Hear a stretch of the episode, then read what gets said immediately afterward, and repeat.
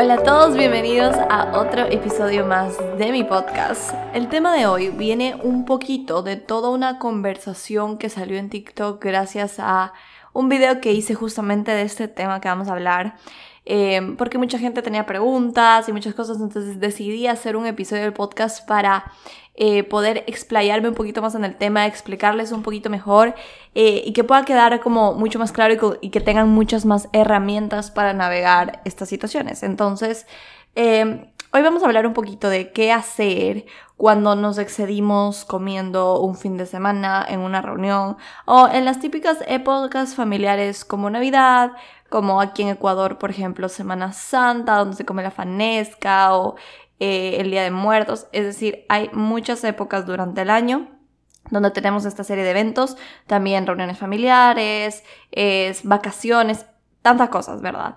Y a veces suele parecer un poco complicado saber cómo navegar esto, ¿verdad? Entonces, es importante entender que muchas veces pareciera que el tener salidas a comer o tener eventos es el peor enemigo de un estilo de vida saludable, ¿ya? La gente es como que, chuta, estoy en un estilo de vida saludable, estoy tratando de comer más nutritivo, de mover mi cuerpo y todo, pero chuta, tengo eventos, tengo salidas, no sé cómo hacer, ¿verdad? O sea, creemos que son cosas contrarias. Ahora, quiero empezar hablando de qué es lo que dice la cultura de la dieta sobre este tema. Y si no sabes qué es la cultura de la dieta, básicamente la cultura de dieta es este sistema de creencias que promueve la delgadez y el estándar del cuerpo perfecto como el bien máximo al que debemos alcanzar, como el valor máximo al que debemos alcanzar, el estándar de belleza, de salud, lo mejor que deberíamos alcanzar, cuerpo delgado y perfecto. O sea, no solo delgado, sino que esté tonificado, que tenga músculo, tantas otras exigencias, ¿verdad? Y se nos crea una vergüenza gigante alrededor de nuestro cuerpo y por lo tanto alrededor de la comida, porque la comida se vuelve este método para manipular nuestro cuerpo. Este sistema de creencias es lo que está alrededor de nosotros en todos lados, en revistas, en profesionales de la salud, en gente como promoviendo toda esta serie de como cosas de como que tenga el cuerpo perfecto, elimina celulitis, saca más glúteo, todas estas cosas que constantemente son una exigencia y que no ven mucho la salud de forma completa, sino más solo el tema del cuerpo. Entonces, y que se basa mucho en satanizar alimentos y todo. Entonces, vamos a hablar de qué nos dice qué nos dice la cultura de dieta sobre cuando nos excedimos comiendo, ¿verdad? Y cuál es su teoría sobre lo que deberíamos hacer. Entonces, y es lo que generalmente se nos ha metido en la cabeza, creo yo. Ahora, cuando salimos a comer, la cultura de la dieta nos va a decir, ¿sabes qué? Si vas a salir a comer, en todo el día no comas carbohidratos. Come solo proteína y vegetales para que en la noche puedas comer. Hemos escuchado esas técnicas, yo las he escuchado muchísimo. También nos han dicho, si es que vas a salir a comer o si vas a tener un evento, el día siguiente haz el doble de ejercicio para que compenses. No sé si han escuchado eso también. También nos suelen decir que si es que vas a salir a comer o algo, que elijas la opción más fit del menú, la más light. O sea, si todos están saliendo a comer pizza y están felices comiendo pizza, tú deberías estar sentada comiendo una ensalada.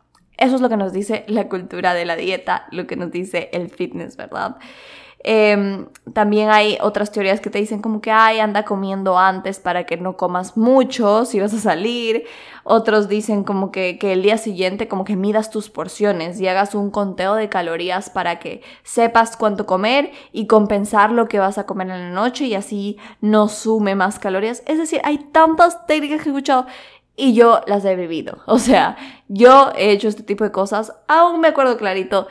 Decenas de reuniones donde una vez salimos a comer, por ejemplo, una de ellas es una vez salimos a comer alitas y yo estaba comiendo pollo con ensalada en un rincón.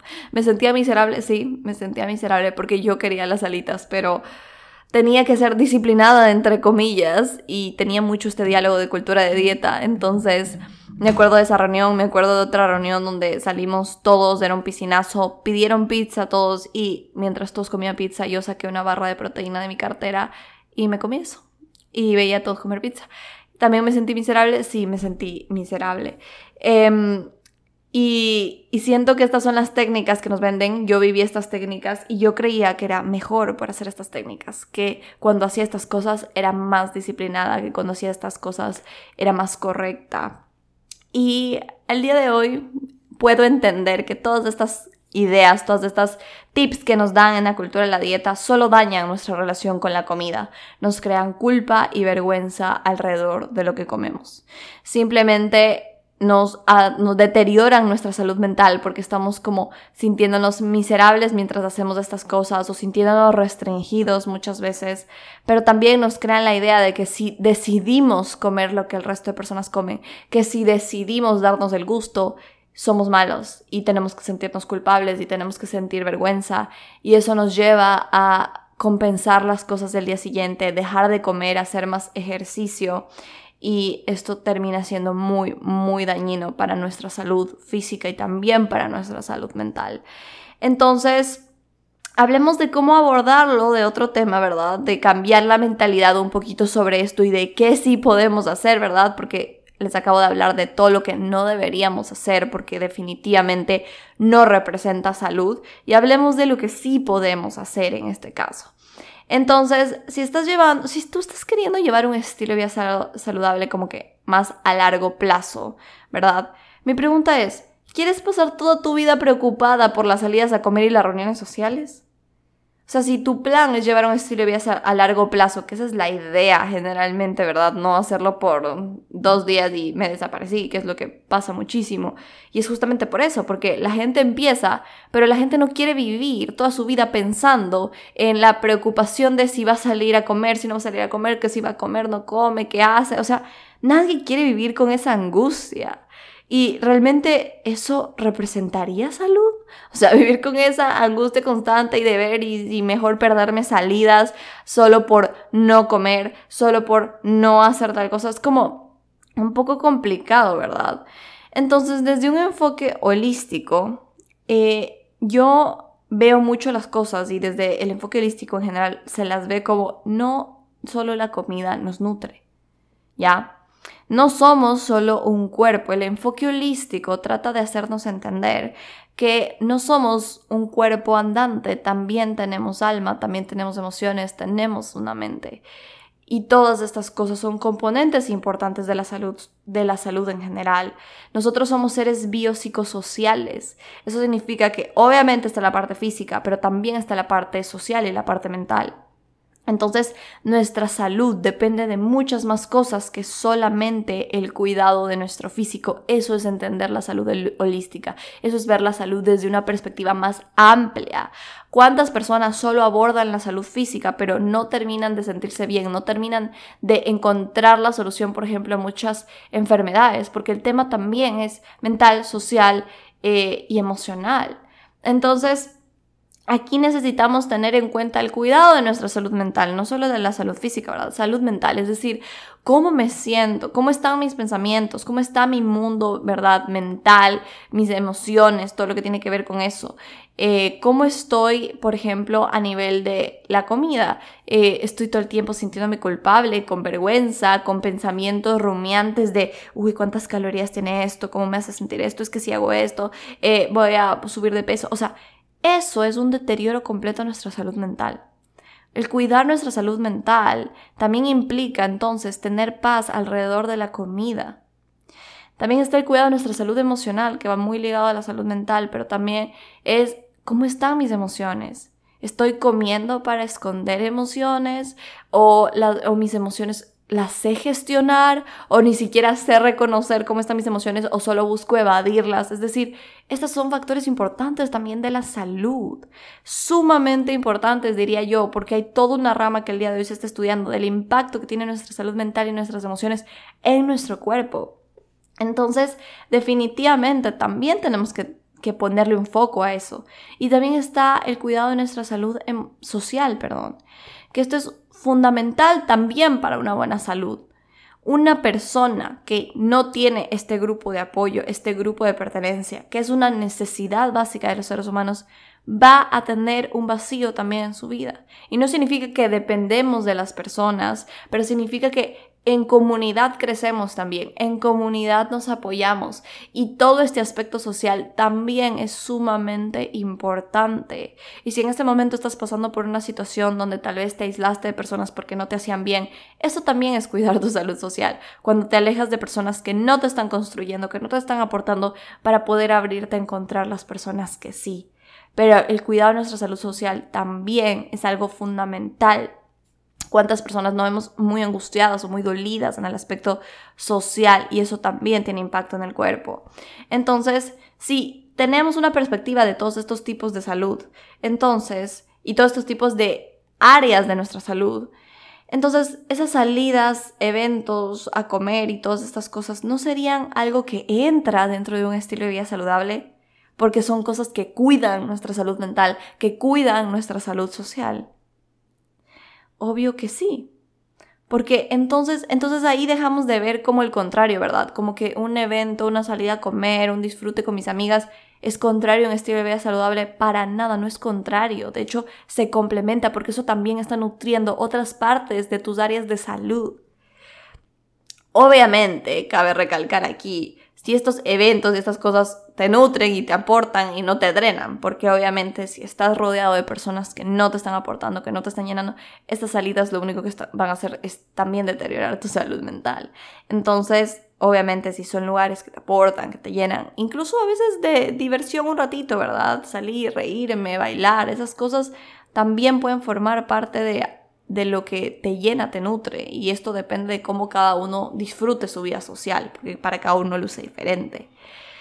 Pero lo que quiero con esto es que cambiemos esa perspectiva que estamos teniendo sobre las salidas a comer y un estilo de vida saludable, porque tenemos que dejar de satanizar la comida si queremos mantener estos hábitos a largo plazo. Tenemos que dejar de satanizar las salidas a comer, los disfrutes con los amigos y familia, porque todo eso también forma parte de nuestras esferas de salud, porque todo eso también es algo importante. Entonces, quiero que empecemos con un poco esa perspectiva. Ahora, ¿eso significa que siempre que salgas tienes que comer o tomar lo que las personas están eligiendo afuera? Tampoco significa eso. Aquí viene mucho la parte de aprender a escuchar nuestro cuerpo, a escuchar su sabiduría y también aplicar la lógica del autocuidado. Entonces, ¿a qué me refiero un poquito con esto? Aprender a escuchar nuestro cuerpo es como, ok, voy a salir a comer. ¿Cómo se siente mi cuerpo? Tal vez hoy amanecí con síntomas digestivos, un poco hinchada, entonces ¿valdría la pena comer algo que contribuya a ese hinchazón si mi cuerpo ya me está diciendo que se siente de tal manera? Tal vez no. Aquí también aplicaría, por ejemplo, saber que si yo soy intolerante a algo, si tengo alergia a algo, si algo de verdad he notado que no me cae bien, ir y comer eso también sería no escuchar, ¿verdad?, lo que mi cuerpo me está diciendo. Aquí también el cuerpo es súper sabio, entonces también con respecto a porciones, por ejemplo, saber que nuestro cuerpo también nos dice hasta dónde llegó, hasta dónde es suficiente. Me acuerdo clarito, justo este fin de semana salí a comer con mis amigas y amigos y estábamos comiendo sushi. Y me acuerdo que pedimos como 45 rollos para las 4 personas que estábamos ahí. Y no tengo idea cuántos rollos me comí porque no estaba contando, pero sí tenía idea la interocepción de mi cuerpo, es decir, las sensaciones de mi cuerpo. Tenía idea cuando mi cuerpo ya me dijo, aquí es suficiente. Y me acuerdo clarito que yo dije en la mesa, a ver, cuerpo, ¿quieres otro rollo más? Y mis amigas, como ya saben que yo soy así, se ríen, pero como que yo, cuerpo, ¿quieres otro rollo más? ¿Te hace bien otro rollo más? Ok, uno más, eso es lo que avanzo. Entonces me acuerdo que cogí uno más, que fue el último, después de todos los que me comí. Y quedé tranquila y escuché mi cuerpo y su sabiduría. Entonces, esa es la parte de aprender a escuchar nuestro cuerpo también cuando salimos a comer, cuando tenemos estos momentos, ¿verdad? Y aplicar la lógica del autocuidado, ¿ok? A esto me refiero, es aprender también a saber qué es lo que necesito en las diferentes etapas de mi vida. Por ejemplo, algo que también yo soy bastante consciente es que hay veces en las que como que mi ciclo menstrual, como que justo cuando estoy en la etapa menstrual, yo me doy cuenta cuando estoy más inflamada de lo normal, cuando estoy teniendo más síntomas, y la alimentación es súper importante también para alivianar esos síntomas. Entonces ahí yo aplico también la lógica mientras escucho mi cuerpo de como, ok, si mi cuerpo está en una etapa de inflamación, darle cosas que le inflamen más no va a ser algo como muy amoroso o desde el autocuidado. Entonces desde ahí tomo elecciones, es decir, no es que me restrinjo, sino que digo, ok, me voy a comer un pedazo de galleta, pero no tanto. ¿Por qué? Porque no me quiero sentir inflamada, porque no quiero hacer desde ese lado de despreocupación, sino que quiero cuidarme desde un lado de amor, de respeto y honra a mi cuerpo y sus funciones. Entonces, cuando vamos a salir a comer, se trata así, de sal a comer, disfruta, o sea, ten esos momentos. Por ejemplo, yo salí y sabía que el sushi no me iba a inflamar ni nada, o sea, como que es un alimento que realmente no, casi nunca me sienta mal. Y me comí, me disfruté, no vi calor, nada, o sea, yo lo disfruté. Y me acuerdo que puse en mi Instagram contando momentos, no calorías. Y así lo llevo mucho, o sea, así como que la semana antepasada salí con otras amigas a comer y es cosas así, pero siempre escuchando mi cuerpo, con esta lógica de autocuidado, pero sin restringir, sin decir, chuta, no, voy a pedirme un plato fit, no, o sea, yo lo hago mucho desde el disfrute, y cuando mi cuerpo está bien y está en todas las condiciones, yo como lo que se me plazca del menú y lo hago en tranquilidad. Y cuando lo hago en tranquilidad, también mi cuerpo recibe eso con tranquilidad. ¿Por qué? Porque no estoy poniendo cargas de emociones negativas. Cada emoción con la que comes crea una respuesta en tu cuerpo, porque las emociones no solo son mentales, sino que también por cada emoción se libera un neurotransmisor, una hormona, que afecta también cómo se está manejando tu cuerpo. Entonces, esto es importante. No siempre, si sales a comer, tienes que comer lo que el resto de personas están comiendo. Eso, tú también tienes la oportunidad de elegir. Siempre desde el autocuidado, desde la libertad, porque siempre puedes elegir, porque no vives desde la restricción. Un estilo de vida saludable no se trata de vivir desde esas restricciones. Entonces, no existen absolutos en este tema. No existe de cómo hacerlo bien, cómo hacerlo mal. O sea, se trata de aprender a sintonizar con tu sabiduría. Ahora, hablemos un poco de qué sí hacer si siento que me excedí, ¿verdad? Como que ya hablamos un poco de cómo cambiar la mentalidad respecto a este tema y lo que nos va a llevar a llevarla desde un modo muy diferente. Ahora, ¿qué hacer si sí me excedí, ¿verdad? Que es algo que puede pasar y quiero recalcar, si un día no escuchaste tu cuerpo, si un día te empachaste y comiste un poco más, tampoco estás haciendo las cosas mal. De vez en cuando que nos empachemos porque estamos disfrutando y me reí tanto y me emocioné tanto que comí de esa emoción. Eso está mal. Haber disfrutado de tu vida y de tus momentos tampoco está mal. Me acuerdo clarito que un día estaba hablando con una clienta y me acuerdo que ella me decía, estoy preocupada por este tema de los empachos, como que me empacho mucho. Y yo les digo, ¿y cada cuánto te pasa esto de que te empachas con la comida? Y me dice, o sea, a veces una vez al mes, a veces menos. Y yo, o sea, como a veces ni siquiera pasaba una vez al mes, sino cada 2 meses. Y yo me quedé como, es que eso no está mal, eso es normal. Si de vez en cuando tienes estos empachos, porque ella me decía que justo le pasaba cuando iba con la familia de su novio porque le encantaba la comida y disfrutaba un montón. Y yo como, eso no está mal, eso no es como para sentirte culpable. Estos pensamientos de culpabilidad vienen mucho de la cultura de la dieta. Entonces, tener estos momentos de empacho y disfrute y todo pueden pasarte en ciertas ocasiones. Obviamente, si todos los días de tu semana estás llegando al empacho y estás llegando al punto de más allá de tu incomodidad, ahí sí definitivamente tenemos que revisar algo. O si es demasiado seguido. Obviamente ahí hay que revisar qué está pasando con la comida, qué estoy tratando de llenar con la comida. O sea, todo un ámbito que sería otro episodio del podcast. Pero si es que te pasa de vez en cuando en una que otra reunión, por felicidad, por toda esta emoción, no te culpes al respecto, ¿ok? Es parte de la vida humana, ¿ok? Pero entonces, si es que me pasa esto y me quedo empachada, ¿verdad? Y estoy como que bastante empachada y todo esto, ¿se supone que debo compensar lo que comí el día siguiente o más tarde? No. Por más de que te sientas empachada o que sientas que te excediste un poco, no se trata de compensar. Entonces, ¿qué sí hacemos? Ok, el día siguiente busca agregar más de lo que te hace bien. No compensar, no quitar, no restringir, no calcular, no sacrificarme con más ejercicio, sino agregar más de lo que me hace bien. ¿A qué nos podemos referir con esto? Si el siguiente día como que, me exigí un poco y todo, ok, el siguiente día me hidrato bien, busco hidratarme bien para que mi cuerpo pueda procesar bien todo lo que he comido. Si es que has llegado a tomar, por ejemplo, yo nunca les voy a recomendar tomar, peor perder la conciencia tomando cosas así. Jamás va a estar dentro de mis recomendaciones, definitivamente, en eso como que no hay mucho como escala de grises ya. Pero lo que sí les voy a decir es que sí pasa, que a veces también pasa, a veces yo también me tomo unos drinks con mis amigas, como son cosas que pueden pasar, entonces se trata de poder ayudarle a tu cuerpo a procesar, mientras no lo estemos haciendo como tan seguido, obviamente, porque tiene sus efectos en nuestro cuerpo.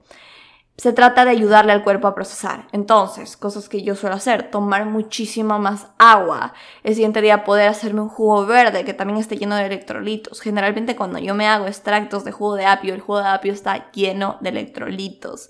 Entonces eso me ayuda a recuperarme, ¿verdad? Le ayuda también a tu digestión, a poder apoyarle a tu digestión a que haga el trabajo que tiene que hacer para procesar lo que comiste el día anterior. Si te estás sintiendo inflamada por lo que comiste, entonces puedes hacerte ciertas infusiones de cúrcuma, jengibre y pimienta negra, una pizca de pimienta negra para activar las propiedades antiinflamatorias de la cúrcuma. Puedes hacerte esta pequeña infusión que yo también sé hacer, bastante agua, como bastante fruta, bastantes vegetales, no más que otros días, no estás compensando. Estás haciendo lo mismo que el resto de días, pero estás poniendo solo un poquito más de conciencia en priorizar esa comida que nutre a tu cuerpo, ¿ok?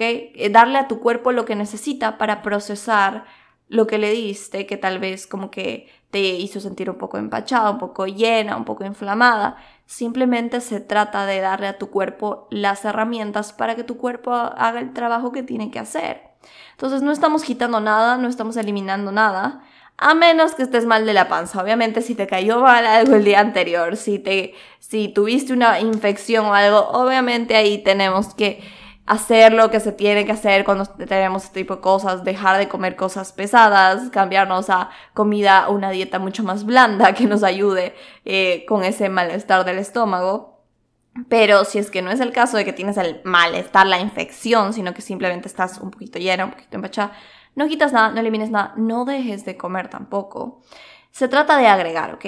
Agregar siempre, más de lo que nos hace bien, más de lo que nos ayuda, más de lo que nos hace sentir bien para poder procesar lo que sea que comimos. Ya, se trata todo de balance. It's about balance. Balance entre que ayer comí algo que me nutrió emocionalmente y socialmente y hoy no dejo de comer algo que me nutra físicamente. El balance entre eso que me nutre emocionalmente y lo que me nutre físicamente, y de eso se trata. Entonces, solo por favor, no te quites comida. No restrinjas. No hagas ejercicio como castigo. Estas son llamadas conductas de riesgo. Y me da mucha pena que la gente normaliza este tipo de cosas como, ay, sí, es super fitness, está haciendo lo que tiene que hacer. No, hay que decir estas cosas como son. Son conductas de riesgo que te pueden llevar a un trastorno de la conducta alimentaria. Un trastorno de la salud mental que es bastante grave y es la segunda causa de muerte por trastornos de salud mental en el mundo. Está afectando a muchas personas y cada vez está en aumento. Así que no creo que es un juego decir que este tipo de acciones no causan nada, porque pueden llevarte un trastorno a la conducta alimentaria y deteriorar muchísimo tu salud mental. Así que no caigamos en este tipo de conductas que la cultura de la dieta nos vendió como la idea de ser super fitness, cuando no son riesgosas para nosotros. Entonces no son para nada recomendadas. Alguien me preguntaba también en ese video de TikTok, ¿y qué pasa si he comido bastante, mucho, entre comillas, porque mucho es sumamente subjetivo? ¿Qué pasa si comió mucho por 2 días? No solo un día, sino 2 días. Una semana. ¿Lo justifica? No, nunca va a justificar que hagas estas acciones o conductas de riesgo, por más de que hayas comido una semana muchísimo, 2 días muchísimo. O sea, nunca va a compensar, nunca vas a justificar estas conductas de riesgo. Si te comiste como que más allá o un poquito más allá de lo que usualmente comes, 2 días, más días de los que esperabas, no pasa nada. No te culpes, no caigamos en ese aspecto de la culpa, porque en la culpa uno cae en espiral y no sale de ahí. Solo respiras y dices, disfruté, viví estos momentos como tuve que vivir, ok, regreso un poco más de lo que me hace bien.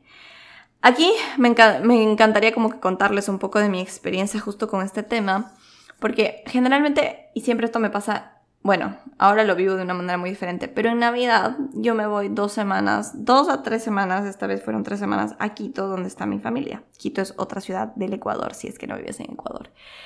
Y yo siempre me voy allá, y cuando me voy allá es como evento tras evento, tras evento, tras evento, porque como nosotros no vivimos con nuestra familia, siempre están organizando eventos, y resulta que aparte de que viene Navidad, aparte de que viene Nochebuena y el Año Viejo, en los otros días hay cumpleaños de las familias, se hacen reuniones para vernos, se hacen parrilladas. Entonces es un constante comemos.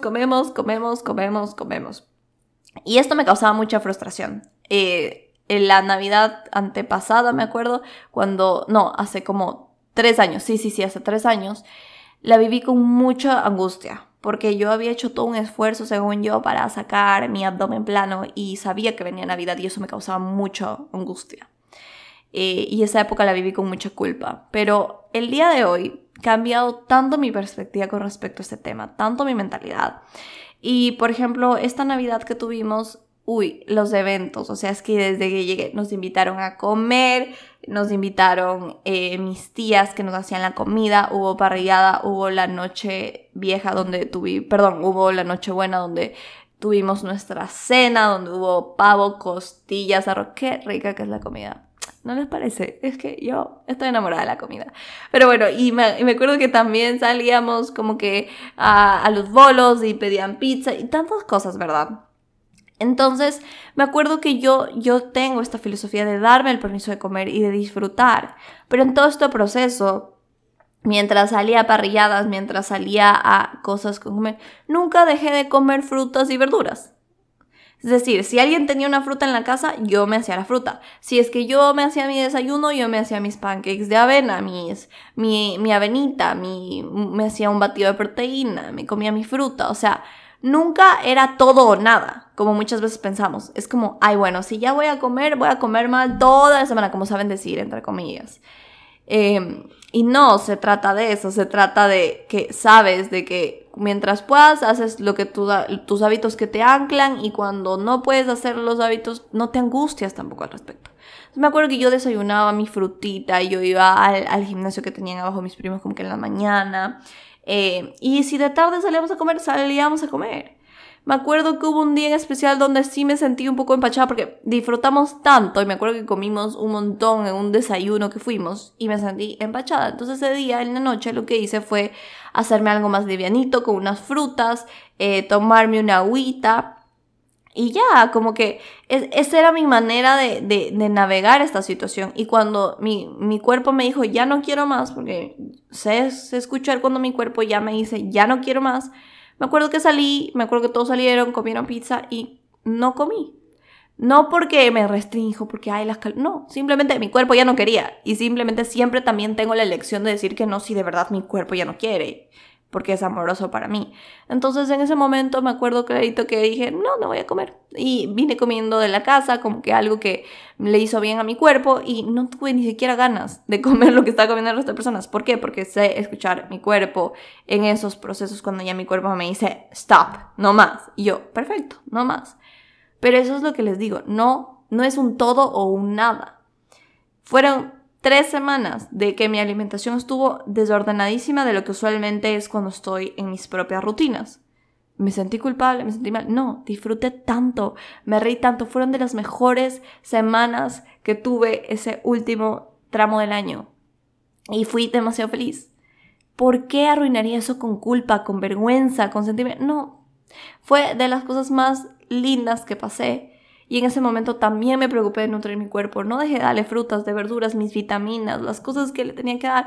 No dejé de hacer eso, pero nunca me restringí en el modo de disfrutar y me permití escucharme. Entonces, ese es el mensaje. Ese es el mensaje, sea que te comas un poco más allá del usual un día o una semana. Nunca se trata de compensar, se trata nada más de volver a lo que te ancla y de volver a ese balance.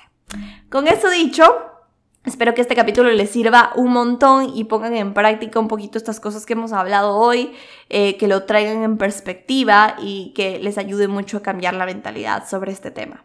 Ustedes saben que yo amo este espacio de este podcast, y si a ustedes también les gusta y les gusta todo lo que hablamos por aquí, los tips, las estrategias, saben que una manera de ayudar mucho a mi podcast es a través de compartirlo, a través de mostrárselo a otras personas. Eso me ayuda a seguir creciendo como creadora y seguir ayudando a más personas, así que me ayudarían de una manera gigante de esa forma. Y gracias por estar aquí, así que les mando un abrazo gigante y nos vemos en un próximo capítulo.